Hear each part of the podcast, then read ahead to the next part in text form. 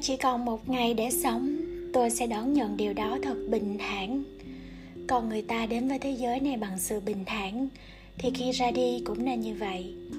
Tôi tất nhiên sẽ dậy sớm hơn mọi ngày, mở rèm cửa chờ bình minh, chờ những chú chim bồ câu nhà hàng xóm xà xuống ban công phòng tôi, ngắm nhìn chúng trong thân tâm bình an.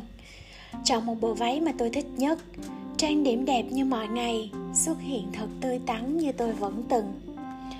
Tôi sẽ dành thời gian để viết thật nhiều thư cho những người mà tôi yêu thương, viết luôn cho cả tương lai, để mỗi dịp đặc biệt họ đều có thể đọc được và hiểu rằng tôi luôn yêu thương, quan tâm, dõi theo. Dù có thể không phải lúc nào tôi cũng có thể ở cạnh họ. Trong cuộc sống của mình, tôi thường cố gắng không thù hận bất kỳ ai mặc dù thật lòng mà nói, đã là con người thì không một ai tránh được những cảm xúc đó. Tôi sẽ viết ra những điều tốt đẹp ở họ, bởi vì khi chỉ còn một ngày để sống, không một ai có thể dành thời gian ít ỏi đó để tiếp tục ghét bỏ người khác. Mọi đấu tranh sân hận đều trở nên vô nghĩa.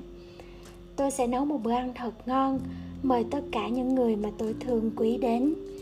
Cùng nhau ăn uống, cười nói vui vẻ nhắc lại cho nhau những kỷ niệm, kể cho nhau nghe các dự định mới trong tương lai. Cuộc đời là một cuộc hành trình dài, mà không một ai biết được chúng ta sẽ phải dừng chân ở bước thứ mấy. Đối với tôi, sống hết mình không phải chỉ là thỏa thích vùng vẫy, tận hưởng cuộc sống của riêng mình, mà còn là sống hết lòng với gia đình, người thân xung quanh. Tôi sẽ cùng mẹ dắt chú chó của chúng tôi đi thăm nơi ba tôi an nghỉ đó là một ngọn đồi hướng ra biển. Thỉnh thoảng có vài con cừu chạy long nhong trên sườn đồi.